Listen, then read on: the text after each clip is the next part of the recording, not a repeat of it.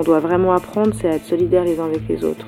Et surtout au sein de nos groupes déjà. Bah, il y a des gens qui ne sont pas concernés directement par le sexisme, il y a des personnes qui ne sont pas concernées par le racisme et pas non plus par le classisme. Et du coup, euh, auront des remarques qui sont très problématiques. C'est aussi là où il faut remettre un peu les choses en place et puis faire appel à la solidarité, mais ça aussi, ça s'apprend. Bienvenue dans Décharge, une conversation intime qui met en lumière les déclics féministes. Je m'appelle Sarah et à mon micro, des personnes au parcours variés se confient et racontent la construction de leur engagement. Dans ce sixième épisode de Décharge, j'ai discuté avec Vi. DJ au sein du collectif Genre Nocturne, elle contribue à créer des soirées inclusives à Fribourg, en Suisse, pour que tout le monde puisse faire la fête sans jugement. Quand je lui ai demandé si ça avait été une question pour elle de se mettre derrière les platines, la réponse a été plutôt cash. Non. Vi prend cette place, mixe les sons d'artistes parfois pas ou peu visibilisés, et fait danser les foules. Et puis c'est vrai, après tout, pourquoi ne pas se créer sa place et ses espaces, qu'ils soient de fait ou non, quand ceux qui existent dans notre société ne nous conviennent pas? À sa manière, avec genre nocturne, Vi rend le dance floor un peu plus ouvert. Dans cet épisode, on parle de l'éducation comme responsabilité de tous, de la nécessité de solidarité et d'espaces de fête inclusifs. Bonne écoute Merci à toi, Vie, d'avoir accepté de venir. Je suis très contente de te recevoir euh, dans des charges.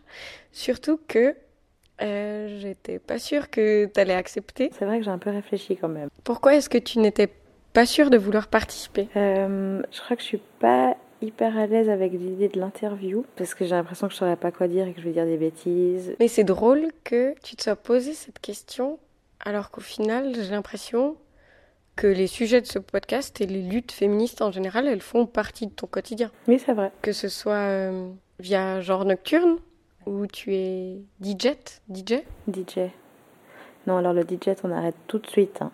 C'est vrai? Pourquoi? Parce que DJ, ça veut quand même dire disque jockey. Donc euh, disque jockey, euh, non. Et puis je pense que c'est un terme qu'on peut laisser tout à fait neutre, surtout que ça vient de l'anglais et que c'est neutre, quoi, donc DJ, que ce soit pour hommes et femmes. Ok. Est-ce qu'en général ça te pose problème quand dans la langue on féminise des mots? Mais Je crois que ça dépend vraiment dans quel cadre. Je pense qu'il y a eu des, enfin, des, des, corps de métier, par exemple, où c'était important de féminiser pour montrer qu'il y avait quand même une présence féminine dans, ces cas, dans ce travail. Euh, on peut prendre chez les médecins, enfin les docteurs. Euh, tous, ces enfin, tous ces lieux où on a l'impression que c'est que masculin. Par exemple, autrice, ça te fait pas bizarre? Non, moi ça me fait pas bizarre spécialement. Mais on peut dire aussi auteur. c'est vrai. Auteur, quoi. Non, mais sinon ça, ça me dérange pas, autrice. Ok. Je pense aussi que ça peut être très personnel. Si, si une personne qui justement écrit a besoin qu'on dise autrice, eh ben, il faut aussi respecter euh, respecter son choix. Est-ce que tu hésitais aussi à participer au podcast à cause de la responsabilité que ça implique quand on prend la parole sur des sujets qui impliquent des luttes? Ben, Bizarrement, pas du tout. C'était juste euh, moi et mes peurs. Quelque chose de très individuel. Ah, complètement, ouais, pour le coup. Non, sinon, moi, je trouve c'est, je trouve chouette de pouvoir euh, prendre la parole pour un truc qui m'importe. Euh, qui m'importe beaucoup quand même dans mon quotidien parce qu'avec Jour Nocturne je fais pas mal de choses euh, je m'implique quand je peux aussi avec la grève des femmes. Enfin, c'est plein de sujets, enfin plein de sujets qui, qui, m'importent beaucoup. Donc non, ça me dérange pas d'en parler. Et puis je suis très honorée d'ailleurs que tu m'aies demandé. C'est avec plaisir. Et est-ce que tu pourrais m'expliquer un peu le moi là je je connais euh, genre nocturne. Euh, je vais régulièrement à vos soirées. Je vais danser sur tes sons en tant que Madame Sango. Mais pour les gens qui ne connaîtraient pas Comment est-ce que tu expliquerais le principe de genre nocturne? C'est de promouvoir des soirées pour tous. Et quand on dit pour tous, ça veut dire que euh, viens comme tu es, qui tu es, quelle que soit ton orientation, ton genre, ton ethnie, ton...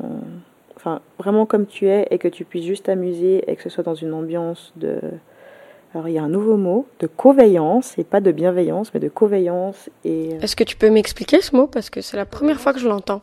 C'est Big Gina qui m'en a parlé. Qui participe aussi à Genre Nocturne, pour les personnes qui nous écouteraient. Et euh, on discutait de. On voulait faire un petit descriptif de Genre Nocturne, justement.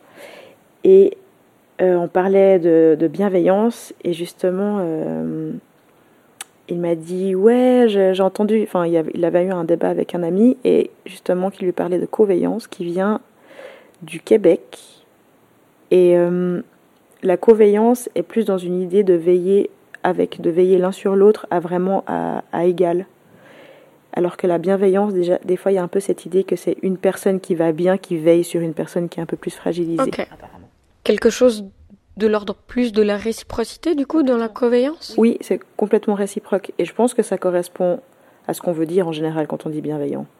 C'est que ce soit réciproque. Et du coup, la coveillance est, plus, euh, est plus adaptée. Enfin, en tout cas, j'ai tout de suite euh, apprivoisé ce nouveau terme. Et où, du coup, l'idée de genre nocturne est de proposer des espaces justement où tout en chacun peut faire euh, la fête dans un espace de coveillance, c'est ça? Ouais, de coveillance et notre but aussi, c'est que ce soit des, des, moments qui soient safe pour tous. Chaque soirée, on essaie d'améliorer un peu notre euh, la safe la safitude. Qu'est-ce que tu entends par safe? Dans le sens où tu as l'impression que genre nocturne a été créé en réaction à des espaces publics qui ne, ne proposent pas cette inclusivité À Fribourg, il n'y a pas grand-chose qui se passe pour toutes les personnes qui ont euh, des orientations euh, on va dire, sexuelle différente ou un genre différent, une expression de genre différente. Et euh, il y avait l'Elvis et moi avant, et on s'est dit qu'il fallait vraiment qu'on fasse quelque chose. Parce que à force de dire euh, on espère, on, attend que quelqu'un le fasse, on a tellement cette envie, faisons-le, bah, faisons-le alors.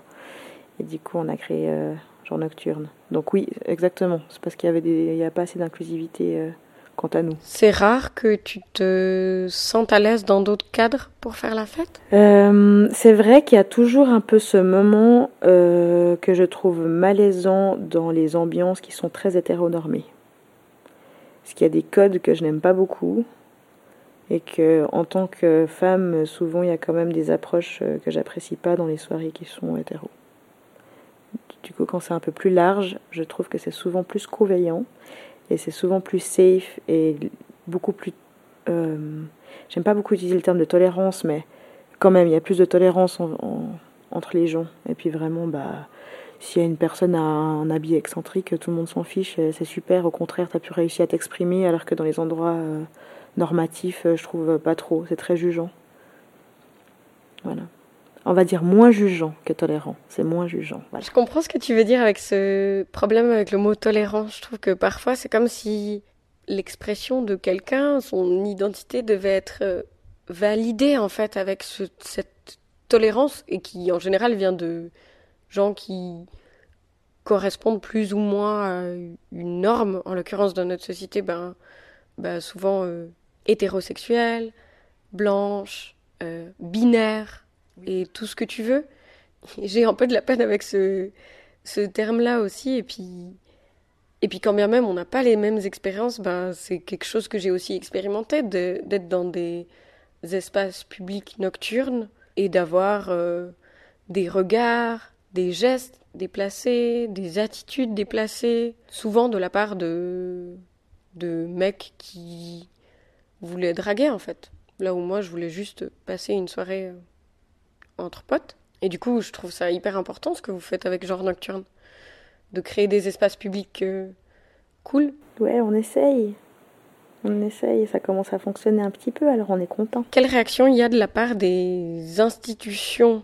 Je pense par exemple aux, aux boîtes, aux lieux en fait, avec qui vous collaborez pour ces soirées. Euh, bah, c'est plutôt positif parce qu'on on amène d'autres gens et ça leur permet aussi de se questionner sur l'inclusivité, je crois. C'est des réactions vraiment positives pour nous et puis qui nous a permis de collaborer euh, plusieurs fois justement avec ces boîtes-là.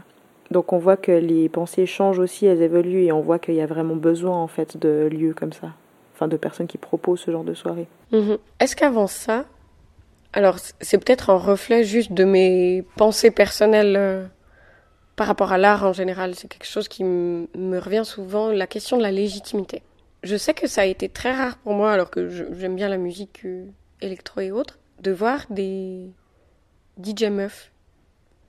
Mhm. Et est-ce que c'était une question pour toi? Jamais. Mais ça, ça m'a même pas traversé l'esprit. Non. Moi, j'ai souvent vu des DJ euh, femmes, du coup, me suis pas dit que j'avais moins de légitimité. Non, mais vraiment, ça m'a pas traversé l'esprit du tout. Mais c'est, mais c'est tant mieux. Oui. Parce qu'il ne devrait pas y avoir de questions, mais c'est très certainement que j'ai intériorisé euh, pas mal. Puis je suis allée à plein de soirées où il y avait des, des DJ justement qui étaient femmes, et du coup vraiment euh, où ça marchait euh, très bien. Donc non, la question s'est pas posée à aucun moment. C'était plus moi, saurais-je faire ça, tu vois. Et pourquoi est-ce que tu as choisi le nom de Madame Sanko? Euh, en fait, je cherchais un nom. À la base, je me suis dit, bon, je peux présenter sur bah, vie, tout simplement. Après, je me suis dit que sur scène, c'était cool de se glisser aussi un peu dans un personnage que, un peu autre, tu vois. Et puis, euh, Madame Sango, ça vient du nom de mon ancêtre, qui euh, est venu euh, par bateau. et du coup, elle a réussi, malgré son statut d'esclave, à garder son nom. Et je sais pas, je me suis dit que j'essaierais de lui faire un peu honneur. voilà. C'est hyper beau comme histoire. Je connaissais pas du tout l'historique. Et tu disais au tout début aussi que toutes ces luttes étaient très présentes dans ta vie. Et c'est dans quel sens que tu entends ça? Dans, quel sens Comme euh, tu couperas. Tout le monde se lance à la patate chaude, c'est ça? Par rapport aux luttes et combats euh, qu'on peut classifier de féministes, euh, ce que moi je définis comme juste une lutte contre un système normé, tu as dit que c'était très présent dans ta vie.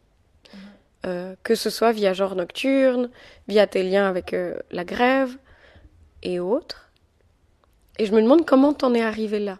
Pourquoi est-ce que c'est devenu important dans ta vie? Bah, il y a une réalité de mon orientation qui fait que j'ai vite été touchée par le fait que c'était pas considéré comme normal et que j'avais pas l'impression de faire quelque chose de faux. Donc j'ai vite eu envie de me bah, de me battre. Après, c'est un caractère que j'ai aussi de vouloir euh, mettre les choses un peu, que ce soit juste. Et je trouvais ça injuste. Alors je me suis dit que j'allais m'engager pour que, pour que les choses elles changent, plutôt que. Enfin, j'avais, j'avais vraiment envie de le, de le faire aussi par moi-même, de, d'être solidaire avec d'autres personnes qui étaient déjà aussi en train de combattre. Et puis pour ce qui est de la grève des femmes, bah très vite, même déjà enfant, j'ai vu que j'avais pas le même statut que les garçons, qui pouvaient faire des choses que je pouvais moins faire, ou qu'on me disait que ouais toi tu peux pas faire ça. Alors je trouvais ça complètement ridicule parce que j'arrivais à le faire autant bien qu'eux. Non mais je sais pas genre des choses toutes bêtes qu'on dit enfant genre jouer au foot ou bah, du coup très vite je me suis dit qu'il fallait qu'on se batte pour qu'on ait les mêmes droits que tout le monde parce qu'on arrivait aussi à le faire. Donc je pensais comme ça que je suis arrivée à ce que ce soit un peu dans mon quotidien puis bah du coup ça me rend très sensible à tous les termes à toutes les façons dont les gens ont parlé de enfin on se rend compte très bien que c'est hyper euh, ancré quoi les, discours sexistes et homophobes et que les gens ne sont et racistes aussi d'ailleurs. Les gens ne, se rendent même pas spécialement compte. Mais moi-même, j'ai aussi des sorties des fois dans ce sens-là, mais je pensais bien de s'interroger quand même. Justement, avant euh, off record, ou je sais pas comment comment serait l'expression, mais on en parlait de de cette importance de parfois reconnaître quand on utilise un mot qui peut être euh, heurtant pour autrui, en fait, qui vivrait une autre réalité. Et je sais pas comment toi tu le, prends en général justement face à des remarques qui pourraient être euh, ben, sexistes, homophobes, racistes. Euh, à la j'ai une tendance à réagir fort, ce qui fait que la personne, je pense qu'elle est, elle se prend deux, euh, deux claques en gros. Il y a ma réaction qui est trop forte et qui est peut-être disproportionnée par rapport à la conversation qu'on a pu avoir, et il y a le fait qu'elle ne se sent pas elle-même soit raciste, soit sexiste, soit homophobe, et du coup est blessée parce qu'elle se dit bah non euh, je suis pas du tout comme ça. Et elle, s'en prend euh, pour son ego. Euh, j'ai appris un tout petit peu à me calmer je crois. J'essaye mais des fois c'est difficile quand ça fait la quatrième fois que qu'on te dit un truc qui te blesse et la, enfin, la, personne ramasse un peu plus évidemment. Mais je pense que les gens il faut qu'ils apprennent aussi à se rendre compte que c'est pas on n'est pas en train de leur dire tu es tu es raciste ou tu es profondément homophobe mais juste ce que tu dis là l'est, et si je te dis que ça l'est, étant donné que ça me concerne directement, euh, entends-le et peut-être euh, réagis plus simplement en disant juste ah ok. Enfin, genre tout simplement, tu prends acte que ce que tu as dit c'était pas ok et que, c'est blessant et euh, fais en sorte, de, changer ça puisque toi-même tu te considères pas comme appartenant à des personnes comme une personne malveillante, tu vois. Et aussi, je, pense que c'est exactement ce que tu disais avec l'ego. C'est qu'en fait, mieux vaut avoir une communication euh, non violente et pas dire euh, tu es, ce qui est très difficile quand euh, t'es touché, tu vois. Ouais, c'est très difficile, ça s'apprend vraiment. Mais à dire euh, comme tu le dis, c'est pas ok. Mhm. Et je pense que en ce sens-là, c'est de la responsabilité de chacun de juste être à l'écoute et d'être empathique aussi. Quand bien même c'est des réalités qu'on qu'on peut pas forcément euh, tous vivre, tu vois. Exactement, c'est vrai. Mais on se retrouve des fois dans des situations un peu compliquées qui sont des cercles un peu vicieux parce que euh, toi, en tant que personne qui se fait insulter, euh, t'arrives à un stade où t'as plus envie de discuter, t'as plus le temps. Du coup, t'as une réaction forte. Et enfin, tu vois, et puis la personne en face, enfin, tu vois, l'empathie, elle est vraiment dans les deux sens. Et puis, en fait, la personne, elle te dit un truc ultra violent, mais elle trouve pas qu'elle est violente. Donc, toi, puis toi, t'es violenté, et du coup, tu réagis violemment. Du coup, c'est un peu une montée. Non, c'est clair. Et puis aussi, je pense qu'il y a aussi l'usure. Bah, en fait, c'est ça, c'est très épuisant. C'est très énergivore. Et des fois, vraiment, on a juste envie de s'enfermer dans une bulle et puis pas voir les gens mon parce que t'as pas envie d'avoir une remarque qui va être euh, pénible à confronter. J'ai une question par rapport à ça qui concerne l'entre-soi. C'est quelque chose qui me qui me pose plein de questions actuellement. J'ai l'impression que c'est une nécessité d'en sortir d'une certaine manière, mais que souvent ça va de pair avec une injonction à être pédagogue, à justement expliquer, euh, écoute là c'était sexiste, euh, homophobe, raciste et autres, euh, et violent juste, et où, comme tu disais, cette usure ressentie, je pense qu'elle fait aussi qu'au bout d'un moment, tu as juste envie d'être dans des espaces ben, bienveillants, comme on disait avant, enfin, co-veillants du coup. Comment on, on, fait avec cette nécessité à la fois de, bah, de pouvoir se sentir bien, et comment on fait avec la nécessité de, de sortir de l'entre-soi? Je pense que les deux cadres sont importants. Je pense que c'est super important, en tout cas ça l'est pour moi et aussi d'autres personnes que je côtoie apparemment, d'avoir des moments d'entre-soi justement, où tu peux juste respirer, te poser et juste être là, et que personne ne questionne ta présence, de qui tu es, ton apparence. Et je pense que c'est des moments qui te permettent d'avoir des, des, discussions qui sont, qui sont euh, bénéfiques pour toi. Enfin pour chacun justement des personnes qui sont présentes et qui te permet justement de te donner des armes pour quand tu sors de l'entre-soi. Donc euh, dans ce sens-là, je pense que c'est super important. Par contre, elle est importante sous condition où tu t'en sors de temps en temps. Parce que d'être tout le temps dans l'entre-soi, je pense que ça ne permet pas d'évoluer. Donc il faut se confronter aussi euh, au monde. Mais je pense quand même qu'on a besoin de moments où on peut, on peut un peu souffler. Bah, D'autant plus quand on est face à une société euh, ultra normée et, et, comme on disait avant, ben, hétéro-normé dans le sens où c'est le seul modèle montré comme euh, valide, mhm. ce qui va de pair aussi avec euh, être blanc, etc. Enfin, les, les, mêmes modèles qui sont exposés tout le temps. Et un truc que je trouve intéressant avec euh, genre nocturne, c'est que je trouve qu'il y a peu ou pas cet entre-soi. Même dans la description, tu sais, je, je relisais aujourd'hui avant que, bah, avant d'interviewer, et il y a peu de mots qui pourraient être considérés comme clivants. Non, mais c'est notre but. Parce qu'on a vraiment envie de faire des soirées pour tous. On dit enfin, vraiment pour tous. Parce que on a eu cette réflexion qu'on voulait pas faire des soirées euh, uniquement pour les personnes LGBTQ+, euh, ou juste queer. Parce que si on veut dans notre société euh, driver avec tout le monde, eh ben on se disait que dans les soirées ça permettait aussi, enfin que si tout le monde vient dans les soirées, ça se permet, on, peut se connaître aussi dans les soirées, dans les moments un peu de loisirs. Et c'est pour ça qu'on a vraiment envie que ce soit ouvert pour tous et que tout le monde se confronte aussi dans les moments un peu festifs. Est-ce que ça crée des frictions parfois? Est-ce que tu ressens ça lors des soirées genre nocturnes? Euh, Ça dépend des lieux, mais il y a des soirées quand même où effectivement les, bah, le message du coup n'était pas clair pour tout le monde et le message est souvent pas clair pour les personnes qui sont dans la catégorie blanche hétéronormative. Homme. euh, et qui du coup sont un peu dans la soirée et tout à coup en regardant autour d'eux ils se disent mais quand même il y a beaucoup d'hommes qui s'embrassent ou de filles qui s'embrassent ou je sais pas enfin qu'ils se rendent compte que c'est un peu plus ouvert que d'habitude et qu'ils se rendent compte en fait qu'ils sont à une soirée que eux vont appeler que gay bien sûr. Et euh, et ouais des fois il y a pu avoir des gens qui avaient des réactions qui n'étaient pas super adéquates et sinon dans l'autre sens on a aussi eu des remarques de personnes de la communauté euh, queer qui trouvaient dommage qu'il y ait un peu trop d'hétéros et du coup, là aussi, des fois, on peut être un peu embêté parce que bah, bah c'est pas notre but en fait. C'est pas notre but qu'il y ait que des personnes queer dans nos soirées. On a vraiment envie que ça se mélange. Mais par contre, le, notre point, enfin le point central justement, c'est que il y ait le moins de jugement possible, donc dans les deux sens. Donc euh, que tout le monde arrive à s'accepter parce que finalement, on vit tous ensemble hein, ici. Donc euh, si on pouvait le faire partout, ce serait cool.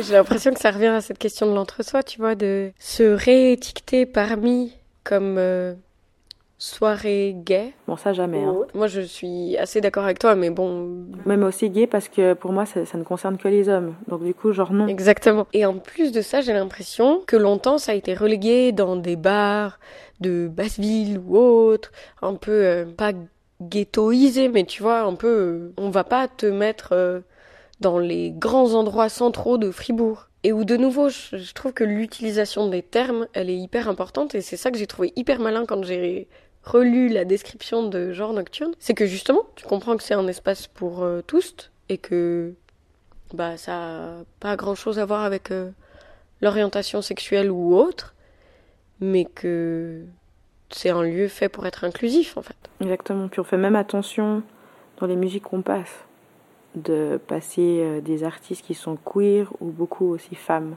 Parce que je pense que la réflexion, elle va au-delà de que juste, que juste le lieu, l'ambiance. Il y a aussi dans la musique que tu passes, je pense que la, enfin, tu dois réfléchir à plusieurs euh, niveaux. Mais là encore, on n'est pas, on est en train de s'améliorer. C'est clair, et c'est le principe aussi quand tu diffuses quelque chose, tu as une responsabilité par rapport à ça. On en parlait par rapport au podcast, mais je pense aussi ben, dans ton taf de DJ. Je sais pas pourquoi tu le fais. J'imagine que c'est aussi pour visibiliser le travail de personnes qui, peut-être en général, ont moins de couverture, d'audience ou autre. Exactement, aussi.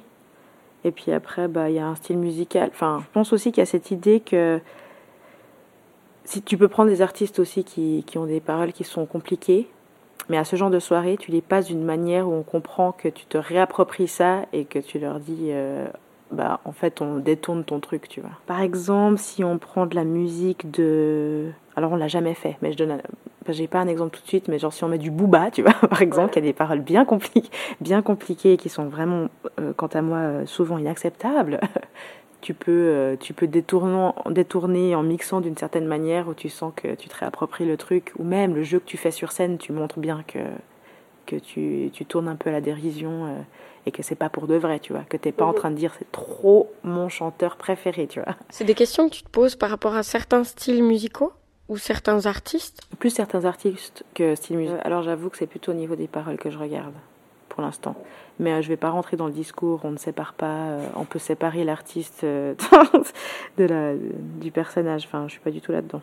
Mais oui c'est pas non plus un débat que je trouve forcément intéressant. En tout cas, pour moi, de nouveau, c'est une question de responsabilité individuelle. Oui, mais je pense qu'il faut qu'on arrête de cautionner les gens qui font n'importe quoi. Ça pourrait être une bonne idée. Quand avant tu parlais de d'entre-soi, d'espace safe, à chaque fois tu parles de de plusieurs luttes qui se combinent, qui se convergent, et ce qui revient au principe souvent euh, appelé euh, intersectionnalité. Donc intersectionnalité, euh, c'est c'est le principe en fait de mixer différentes luttes. Arrête-moi si jamais c'est pas très bien expliqué. Donc les luttes décoloniales, queer, ce qui inclut les minorités de genre, enfin minorités. On parle pas en termes de chiffres, mais en termes plutôt de d'oppression et de normes, mais donc les minorités de, en termes d'expression de genre, de sexualité, pratiques sexuelles et autres, ou, ou non pratiques d'ailleurs, et j'ai oublié quelque chose, et de classe sociale, voilà. En tout cas, moi je sais que cette question de l'intersectionnalité, je me la pose souvent en tant que personne qui a pas mal de privilèges, euh, au niveau de mon identité telle que je me présente à autrui. Et j'ai l'impression que parfois, en tant que personne non concernée par certaines problématiques, c'est compliqué de les aborder. J'ai l'impression à la fois un peu d'être en cheval de Troie en tendant mon micro à des personnes qui peuvent être concernées. Et ou à la fois, c'est pas mon rôle. Je veux pas prendre la parole d'autres personnes. Tu vois ce que je veux dire? Je sais pas quel est ton ton avis par rapport à ces ces luttes et cette nécessité en fait de lier différentes oppressions pour euh, pour pouvoir changer de système en définitive. Bah, en sachant que je crois que la lutte de tous en ce moment qui est enfin de tous pardon qui en ce moment euh, est un peu euh, en numéro un, c'est que on veut que le patriarcat cesse et aussi ce qui en découle le capitalisme comme on le vit aujourd'hui. Mais dans le patriarcat, je pense que tu peux pas genre prendre seulement un aspect du patriarcat où j'ai l'impression parfois, c'est pas dans tous les groupes, mais que parfois on s'arrête un peu sur le côté sexisme et égalité homme-femme. Et je pense que pour moi ce n'est qu'un pan et que si on regarde pas l'entièreté des problématiques, eh ben euh, on va pas réussir à faire changer complètement les choses. Ou bien ça va seulement, euh, enfin seulement certaines personnes vont bénéficier, mais pas euh, la totalité comme euh, on prétend vouloir le faire. Et donc dans le patriarcat, ce qui, ce qui est important aussi de regarder, c'est que certes le sexisme est très haut, mais il y a aussi le racisme qui est quand même, qui est quand même bien présente et bien systémique. Et puis tout ce qui est de la LGBTQ+, phobie, qui est quand même très présente. Et je pense qu'il faut prendre tout ça ensemble. Et, euh, et puis après, il y a le classisme aussi. Hein, euh, donc il faut prendre tout ça ensemble et puis et puis euh, bah, lutter avec ça. Mais de prendre en considération chaque point et de voir, de voir comment lutter en fait. Donc de poser des questions aux personnes concernées, c'est important. Et se rendre compte aussi qu'il y a des personnes qui sont concernées par toutes les catégories. Et bah, je pense qu'il faut aussi aller vers ces personnes-là parce qu'elles ont beaucoup plus de clés finalement, parce qu'elles le vivent, elles savent exactement ce dont elles ont besoin. Et si on est concerné que par un pan, euh, bah, de, prendre en considération les autres, de se dire bon bah moi je suis là-dedans, mais euh, je sais qu'il y en a d'autres, et ben aller vers les personnes qui sont concernées. Mhm. Ça me pose d'autres questions parce que là j'ai l'impression que c'est ça revient à, ce qui est parfois thématisé comme la parole des concernés. Je suis très d'accord avec ça et moi je veux pas prendre la parole pour quiconque, ça m'intéresse pas. Mais parfois je me pose aussi la question en tant que personne concernée, est-ce que tu as envie de sortir la carte, tu sais, de mobiliser des aspects de ton identité, de qui tu es, enfin plutôt que parler d'identité, je préfère parler de comment tu, te sens, es. Enfin, j'ai l'impression que des fois, pour se sentir écouté, il faut sortir sa carte euh, victime de violence. Tu vois ce que je veux dire? Oui, oui, parfois il faut. Mais je pense que parfois il faut en fait juste confronter les gens et puis leur dire bah, que ça c'est ma la réalité de ma vie. Parce qu'ils se rendent pas compte. Donc euh, je pense pas que ce soit tout le temps une mauvaise chose. C'est juste de l'utiliser à bon escient. Et puis pas la sortir à chaque coin de, chaque coin de conversation. Ouais, j'ai pas, j'ai pas de problème par rapport à la, à, à dire, euh, j'ai été victime de telle et telle euh, violence, euh, peu importe de quel type, homophobe, raciste ou autre. Mais parfois, en tout cas, moi, pour certaines violences dont j'ai pu être victime, que ce soit sexiste ou autre, devoir sortir la carte, euh, je t'explique comment ce type m'a harcelé, c'est un peu pénible. Ouais, c'est un peu pénible. Donc, donc du coup, tu dirais dans le sens où tu trouves que les gens ils devraient un petit peu se responsabiliser et se... aller chercher les informations elles-mêmes? Alors oui, se renseigner soi-même, je pense que c'est hyper important. Parce que pas autrui euh, d'éduquer. Je pense que ça peut être cool de donner des clés si la personne en a envie et l'énergie. Mais c'est en tout cas pas à quiconque de faire la pédagogie et puis euh, de devenir prof et à discrimination. Enfin, non. Juste renseigne-toi. si t'es pas capable de voir que t'as des privilèges, bah... Il y a un moment où ton ego, tu le mets un peu de côté, et ça veut pas dire que tout est toujours euh, tout rose dans ta vie, mais juste que t'as peut-être plus de facilité, et puis on va pas t'enlever euh, tes souffrances ou autres. Ouais, c'est ça, clairement. Ouais, mais en fait, ça revient à cette injonction à la pédagogie de, de devoir réexpliciter. Parfois, en plus, c'est des violences, quoi. T'as pas envie de de réexpliquer par A plus B en quoi c'est problématique. Ça, c'est super. Ouais, alors là, vraiment, ça, c'est un bon point. Des fois, c'est super violent de devoir expliquer pourquoi c'est violent. Justement. Parce qu'on voit vraiment le désarroi de la personne qui voit pas trop le truc. Parfois, c'est presque un manque d'empathie. Parce que si tu vois la personne en face de toi qui, qui, qui est pas très bien avec ce que tu as dit, enfin, genre, stop là, tu vois, plutôt que de vouloir absolument creuser, euh, tu vois que c'est problématique. Peut-être tu peux effectivement, toi, avoir les outils d'aller chercher toi-même, parce que Google, c'est assez incroyable finalement. Il y a beaucoup de choses dessus. C'est clair. Mais euh, je trouve que ça, justement, l'empathie, c'est souvent pas assez valorisé dans notre éducation. Et j'ai l'impression que ça pourrait être un point qui pourrait faire changer beaucoup de choses en termes de discrimination et éviter qu'on se considère toujours comme euh, soi et les autres. Peu importe de quoi on parle, mais même en termes d'individus. Et puis, il y a moi, il y a les autres. Mais parce qu'on est dans un système qui est super individualiste et que on nous apprend ça en fait, qu'il faut qu'on soit bien concerné par nous-mêmes et qu'on doit faire tracer notre route et et puis le tout le système est construit autour de ça. Et je pense que ce qu'on doit apprendre, parce que l'empathie, je pense qu'il n'y a pas tout le monde qui l'a finalement, et c'est, enfin, je suis pas du tout en train, c'est pas dans un jugement, c'est juste un fait qu'on peut le ressentir plus ou moins. Euh, je pense que ce qu'on doit vraiment apprendre, c'est à être solidaires les uns avec les autres. Et surtout au sein de nos groupes déjà. On commence déjà par nos propres communautés. Je pense que c'est hyper important d'être solidaire et c'est ça qui nous permettra d'avancer. Et des fois, on voit que c'est pas le cas et c'est là où c'est compliqué. Donc la lutte, elle commence déjà à l'intérieur. Parce que dans la communauté bah, tu, bah, qui me concerne directement, on voit bien qu'il y, a, des grandes différences. Encore une fois, comme je te disais, il y a plusieurs classes dans le patriarcat pour, le, pour lequel on doit lutter. Bah, il y a des gens qui ne sont pas concernés directement par le sexisme. Il y a des personnes qui ne sont pas concernées par le racisme. Et il y a des mais pas non plus par le classisme.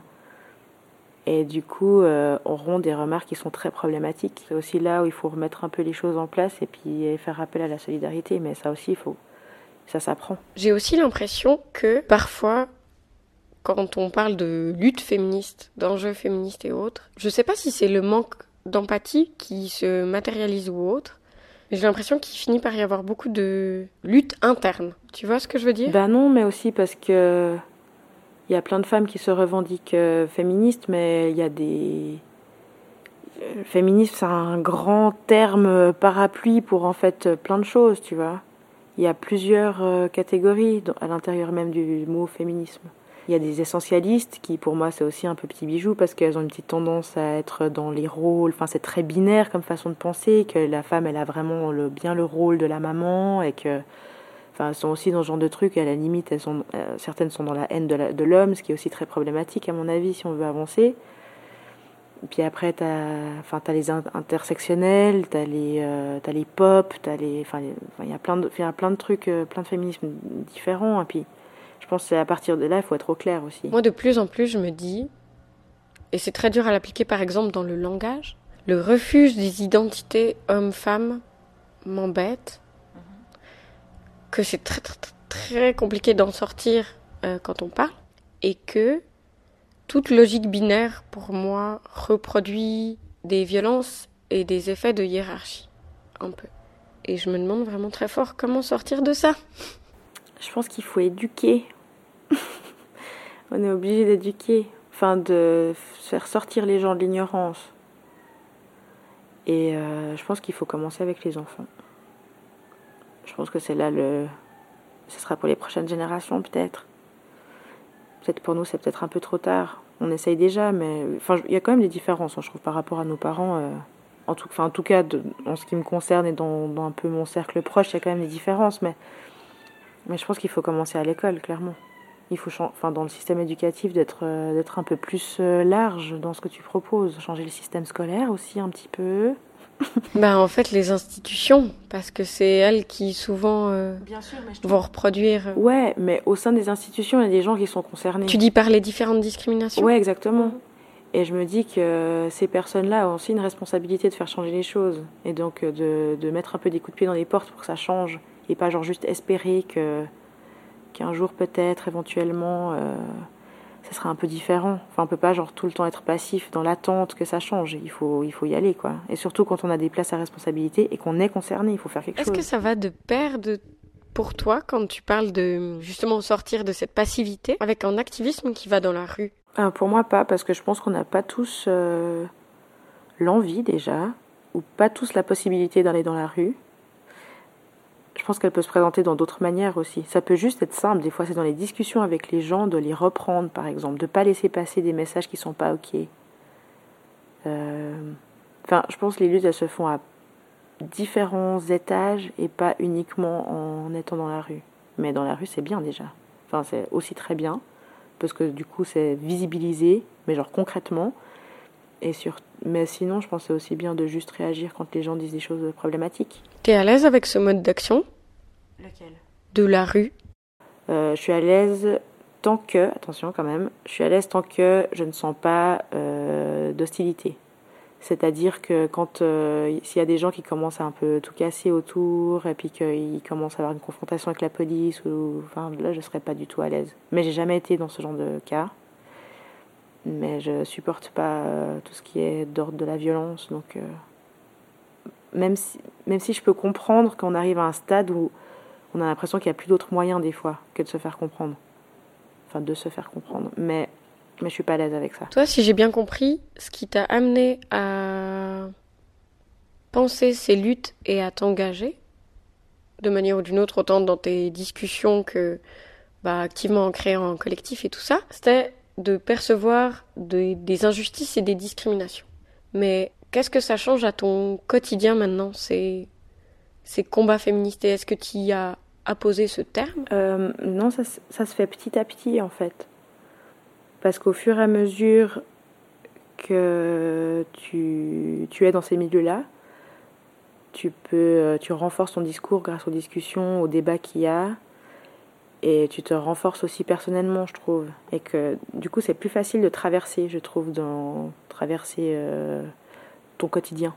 Enfin, mon quotidien en l'occurrence. Enfin, à chaque fois, j'ouvre les yeux sur des nouvelles problématiques où je suis là, ah ouais, quand même, il y a encore ça, il y a encore ça. Bah, des fois, ça peut être un peu désespérant parce que là, vraiment, hein, il y a un sacré stade, euh, il y a beaucoup de choses à faire encore. Puis en même temps, il y a beaucoup de choses à faire encore. Donc, allons-y, allons-y.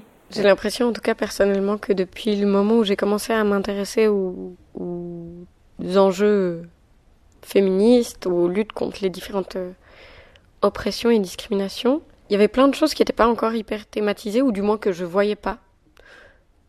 Parce qu'elles étaient plus éloignées de moi, peut-être. Et que j'ai pris d'abord mon prisme, mon expérience. Euh, et que c'est avec le temps, justement, qu'on découvre d'autres sujets. Je sais pas si en ce moment il y a un enjeu féministe sur lequel tu es en train de plus te renseigner ou qui te, qui te préoccupe plus? Ouais, alors du coup, il est complètement intersectionnel. Je suis euh, particulièrement touchée par euh, l'afroféminisme. Je m'interroge aussi sur toutes les questions de colonisation. Et euh, c'est vrai que ça ouvre encore plus, enfin, ça étend encore plus mon regard justement sur les différentes problématiques. Puis après, a toute la question queer.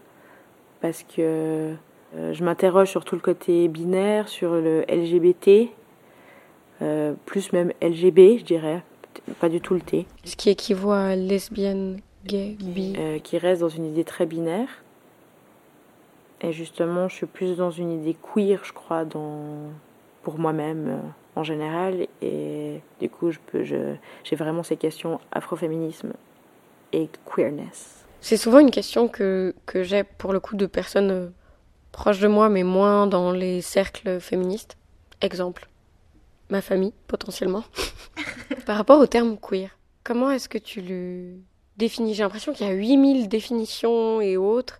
J'ai l'impression que parfois, quand t'es pas directement dans les cercles féministes, t'as l'impression que c'est un espèce de pot pourri. Enfin, pot pourri, c'est, ça fait un peu péjoratif, mais bon, euh, terme parapluie. Mais moi, je le vois vraiment comme un, comme un questionnement un peu de, de ce système-là maintenant tu t'en fiches de ton, de ton genre assigné, justement, tu peux quand même avoir, être, euh, par exemple, être une euh, femme, mais, mm, mais, et puis tu es attiré plutôt par des hommes, mais en même temps, tu t'en fiches quand même parce que tu vas jouer avec tous les codes. Ben, c'est un peu, en fait, c'est plus dans ce sens-là, c'est-à-dire que on prend ce qu'on nous a un peu donné comme ça, cette espèce de, de, vie hétéronormative, euh, binaire, et en fait tu, tu, tu l'éclates tu l'éclates parce que finalement elle te correspond pas et puis qu'elle t'enchaîne, ouais. Et qu'on s'en fiche de ton genre, de ton orientation. De, de nouveau, j'ai l'impression qu'à chaque fois, c'est remettre des étiquettes, tu vois, sur des combats similaires, enfin, similaires, quand même, contre des oppressions mhm. et discriminations juste basées toujours sur cette même norme hétérosexuelle, blanche, patriarcale, élitiste, blablabla. Je trouve pas très fun d'ailleurs. Parce que quand queer, je vois plein de couleurs et puis, je sais pas, c'est fun. je trouve en tout cas plus fun euh, les soirées queer que les soirées euh, genre, euh, genre un peu basiques. Tu parles de couleurs et de fêtes. Est-ce que c'est le moyen politique qui te correspond justement de mettre des questionnements politiques et des luttes, en fait, pour plus d'inclusivité en général, par la fête, plus que par un discours ou autre. Je vais parler qu'à mon nom parce que peut-être que les personnes de genre nocturne penseront différemment que moi. Mais je l'ai pas vraiment vécu comme ça, dans un truc politisé. Parce que justement, on, avait on était plus. Enfin, pardon, je redis je. J'étais plus dans une idée un peu apolitique, justement, parce qu'on sort. On est, là aussi, c'est sans jugement. Enfin, on n'est pas tous, euh, on n'a pas tous les mêmes idées, et puis malgré tout, on peut se retrouver à ce moment-là. Et puis justement, je trouvais plus être un peu hors de tout ça pendant un moment, pendant quelques heures où tu t'amuses juste, et puis on, c'est égal. Donc euh, pas trop, mais peut-être quand même.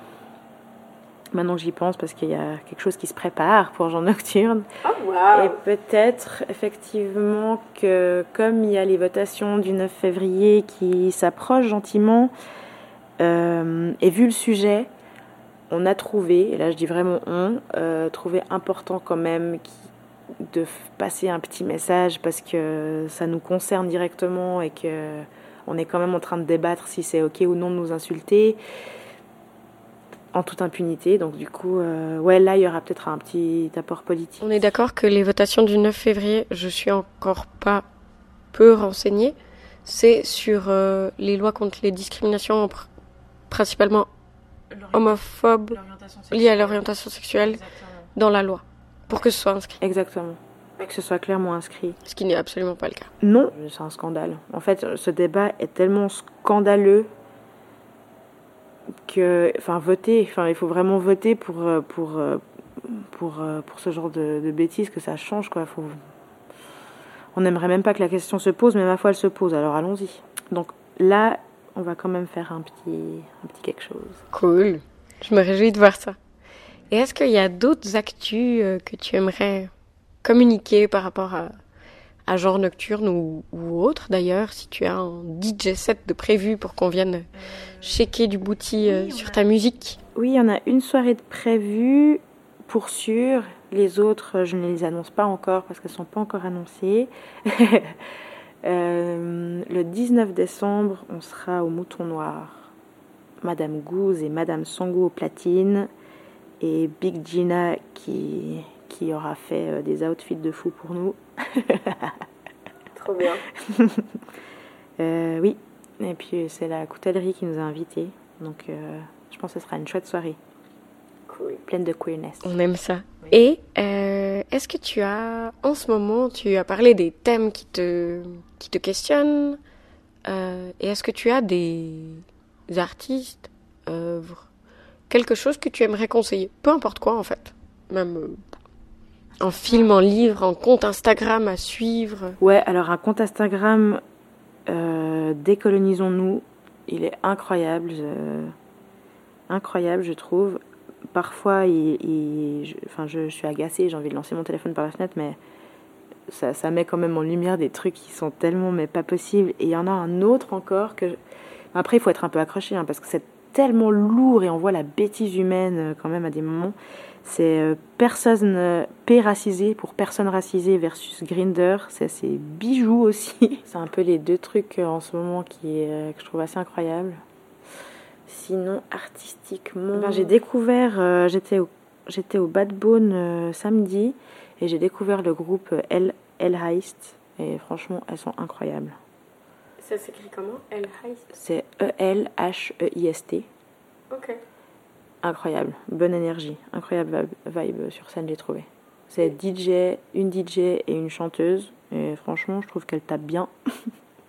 Elles viennent de Londres. On pourra les écouter le 19 euh, dans ton DJ set, Mais je sais pas encore. Euh, ouais, ce sera moins dans le style parce que comme on est au Mouton Noir, la sono du Mouton Noir permet des trucs qui sont bien un peu plus tech, tu vois, enfin que ça, ça tape un petit peu quand même. Donc du coup, peut-être qu'il y aura pas ça, mais peut-être qu'on peut trouver des moyens. En tout cas, j'aimerais bien. je verrai comment je peux faire. Ok, trop cool, je me réjouis d'écouter ça. En tout cas, merci beaucoup. Euh, attends, je réfléchis à si j'ai un truc à dire moi en fait. Ah, moi j'ai découvert un compte Instagram qui s'appelle euh, Tapote Pute. Ah ouais. Mhm. Encore un petit bijou. Ouais, qui parle justement des hum, discriminations que peuvent vivre euh, les travailleuses du sexe travailleurs, travailleuses du sexe d'ailleurs. Et je trouve ça super intéressant. Et je conseille à tout le monde d'aller suivre et de se renseigner parce que quand on n'est pas concerné, c'est ce qui est le mieux à faire. C'est ce, que, ce qui peut être la leçon euh, de ce podcast. En tout cas, merci beaucoup euh, d'avoir accepté. Je suis très contente qu'on ait fait ça. Ben, on se voit sur le dance floor le 19. Merci à toi. Merci. Merci à Vie pour la confiance et à toi d'avoir écouté Décharge. Si tu es à Fribourg ou même alentour et que tu aimes danser, je ne peux que te recommander son prochain set au Mouton Noir, jeudi 19 décembre dès 23h. Ce sixième épisode est diffusé en collaboration avec Décadré. N'hésite pas à aller sur leur site décadré.com pour découvrir leur travail pour plus d'égalité dans les médias, la publicité et dans la langue en général. De mon côté, j'espère que cette conversation t'a plu. La meilleure manière de le montrer et de soutenir mon travail, c'est de t'abonner au podcast d'y réagir en me mettant des étoiles, partageant ou commentant sur ton appli préféré, que ce soit SoundCloud, Spotify, Deezer, Apple Podcast, tu as le choix. Et si tu veux me suivre sur les réseaux sociaux, décharger sur Facebook, YouTube, et pour découvrir un peu plus les coulisses, c'est sur Instagram que ça se passe. Décharge-en bas doc. Encore merci pour l'écoute et à bientôt